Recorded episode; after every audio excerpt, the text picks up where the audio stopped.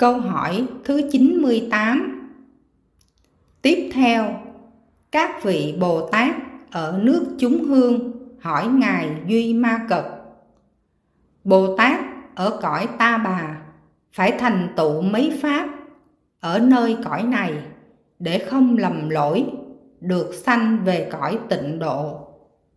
Ngài duy ma cực đáp bồ tát phải thành tựu tám pháp ở cõi này đó là pháp thứ nhất, lợi ích chúng sanh mà không mong báo đáp.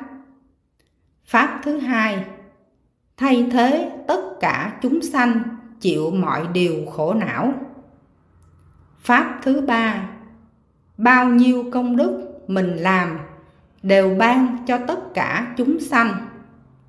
Pháp thứ tư, lòng bình đẳng đối với chúng sanh khiêm nhường, không ngại đối với bồ tát xem như phật. Pháp thứ năm, những kinh chưa nghe nghe không nghi.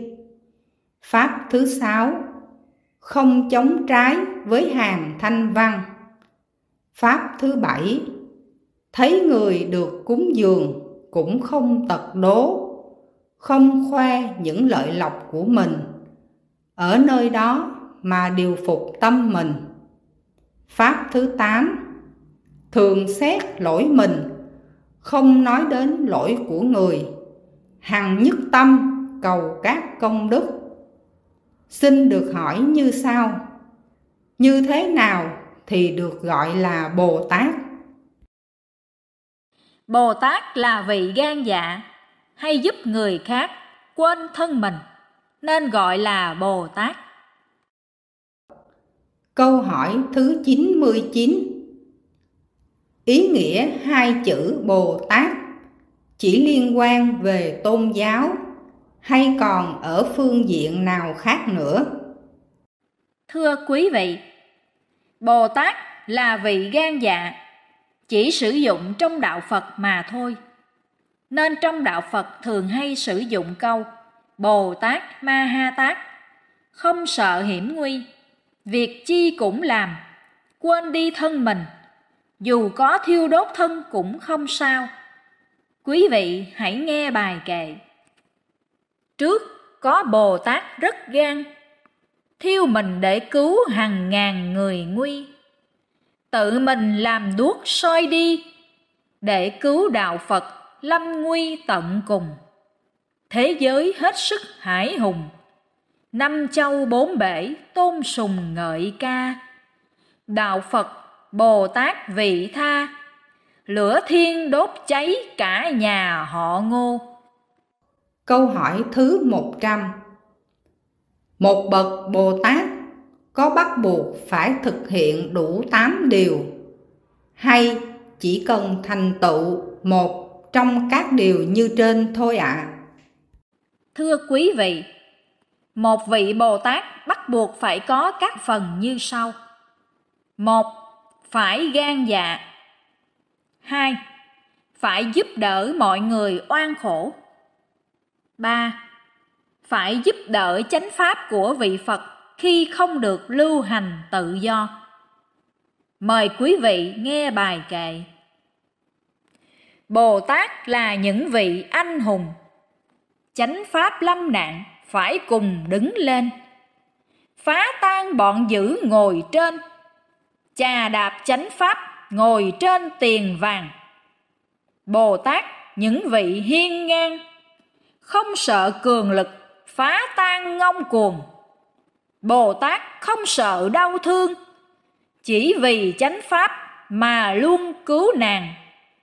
Bồ tát, thị hiện thế gian, giúp cho chánh pháp hiên ngang phổ truyền dù có đau khổ lụy phiền cũng vượt qua được để truyền Phật ngôn.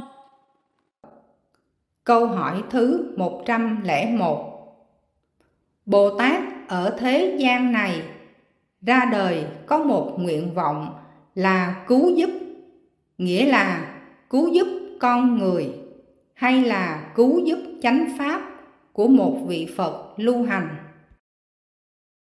Thưa quý vị, Bồ Tát ở thế gian này ra đời có nguyện vọng là giúp chánh pháp của vị Phật được lưu hành.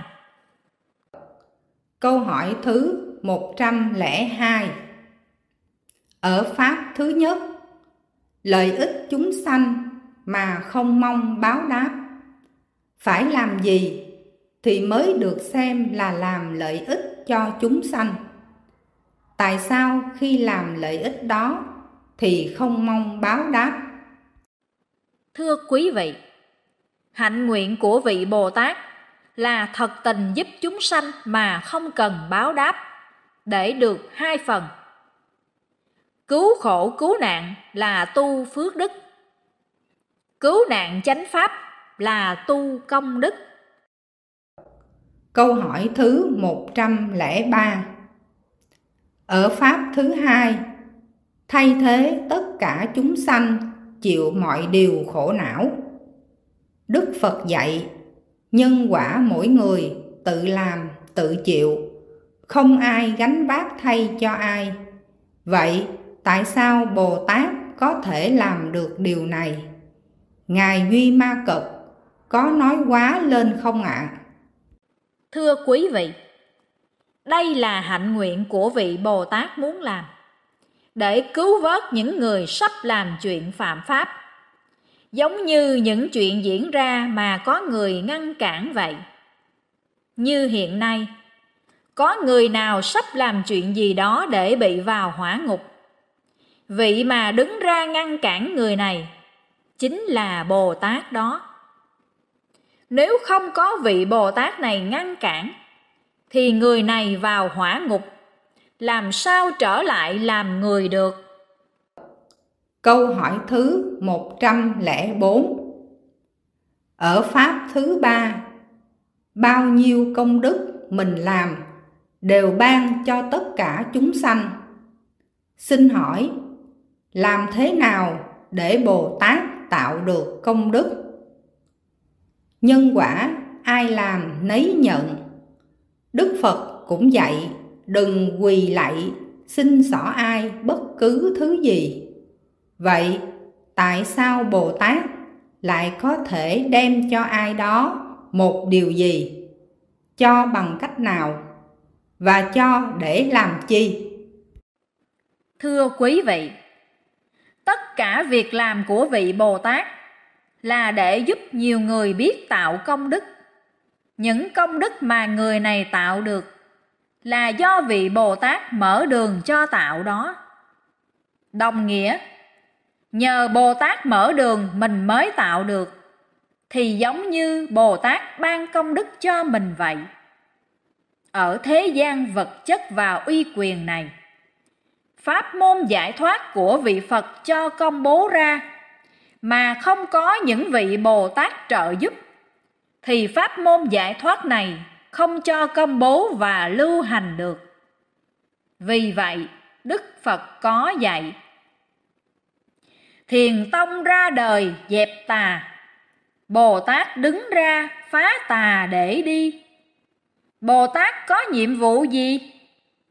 Giúp môn giải thoát để đi dương trần. Bồ Tát quy tụ nhiều phần, đứng lên dẹp bỏ những phần cản ngăn. Bồ Tát không thấy khó khăn, chỉ là chướng ngại, khó khăn là gì? Tung vài chiêu thức là đi, đường đi rộng mở, có gì khó đâu. Bồ Tát chỉ nói mấy câu, bè lũ ngăn cản, cúi đầu chào thua. Câu hỏi thứ 105 ở pháp thứ tư, lòng bình đẳng đối với chúng sanh, khiêm nhường, không ngại đối với bồ tát xem như phật. Lòng bình đẳng với chúng sanh là như thế nào? Xem chúng sanh như phật là dựa vào đặc điểm gì? Thưa quý vị lòng bình đẳng với chúng sanh là ai cũng có phật tánh xem chúng sanh như là Phật vậy. Rồi đây ai cũng sẽ thành Phật, mà trong kinh Đại Bát Niết Bàn Đức Phật đã dạy. Ta là Phật đã thành, còn các ông bà rồi đây sẽ thành Phật như ta. Câu hỏi thứ 106 Ở Pháp thứ năm những kinh chưa nghe, nghe không nghi. Xin hỏi, kinh chưa nghe là kinh gì? Tại sao khi nghe thì không nên nghi? Trong khi Đức Phật có dạy, lời ta nói các ông bà đừng nên tin ngay mà phải suy xét bằng trí tuệ thưa quý vị kinh chưa nghe là kinh vô tự đức phật dạy, người tu theo đạo phật phải là người có trí tuệ thật sáng suốt mới tu khi mình chấp nhận nghe kinh rồi, thì không nên nghi kinh. Nếu người nào nghe kinh Phật mà nghi, thì có hai con đường để đi. Một là nghi kinh thì bị nhân quả rồi. Hai là, nghi kinh mà kèm theo kinh chê hay phỉ bán kinh nữa, thì bị nhân quả nặng hơn. Câu hỏi thứ 107 Ở Pháp thứ sáu, Không chống trái với hàng thanh văn Câu này, Ngài Duy Ma Cật muốn nói đến vấn đề gì ạ? Thưa quý vị, Pháp thứ sáu chính là Pháp môn thiền tông. Không chống trái với hàng thanh văn, câu này Ngài Duy Ma Cật muốn nói rằng Thanh văn ngộ đạo một căn Còn trong thiền tông Các vị tổ cũng ngộ đạo một căn Thì không có gì khác nhau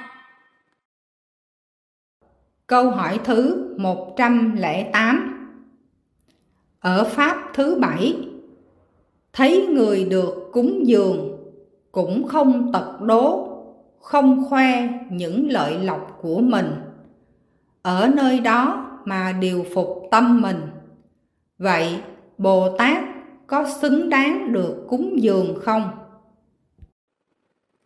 Thưa quý vị tất cả những vị tu theo đạo phật, vị nào cũng được phép nhận cúng dường của bá tánh hết những vị tu nhận cúng dường của bá tánh, thì người bá tánh cúng dường này được phước đức vị nào hành hạnh Bồ Tát mà nhận cúng dường của bá tánh, thì người cúng dường cho Bồ Tát có phước đức nhiều hơn cúng dường các vị tu hành khác. Câu hỏi thứ 109 Ở Pháp thứ 8 Thường xét lỗi mình Không nói đến lỗi của người Hằng nhất tâm cầu các công đức Xin hỏi con người có 16 thứ trong tánh người. Vậy Bồ Tát có gì trong tánh của mình để nhận ra lỗi? Thưa quý vị, Bồ Tát ở nước trời cực lạc là những vị đã tu chứng được nhĩ căn viên thông. Thành Bồ Tát rồi, không tu nữa, mà xuống trái đất ngự ở tầng bình lưu của trái đất. Xem ở trái đất này có ai bị oan khổ các ngài giúp đỡ bằng hai cách một là khiến cho người bị oan trái đến nơi kêu oan hai là nhờ ban thần thánh tiên giúp đỡ người này để tạo phước đức. Khi giáo pháp giải thoát được vị phật cho công bố ra, nhìn thấy người nào muốn giải thoát, bồ tát sẽ khiến đến nơi dạy giải thoát, học và thực hành cho đúng để có công đức. Còn ở trái đất này, những ai gan dạ là do ban thần nhập xác giúp người này gan dạ nên được gọi là bồ tát ở trái đất này. Người tu theo hạnh bồ tát là tu theo hạng giúp người chớ không phải tu giải thoát. Ở pháp thứ tám thường xét lỗi mình, không nói đến lỗi của người, hằng nhất tâm cầu các công đức, nghĩa là xem việc làm của mình có tròn không, không tròn là lỗi đó.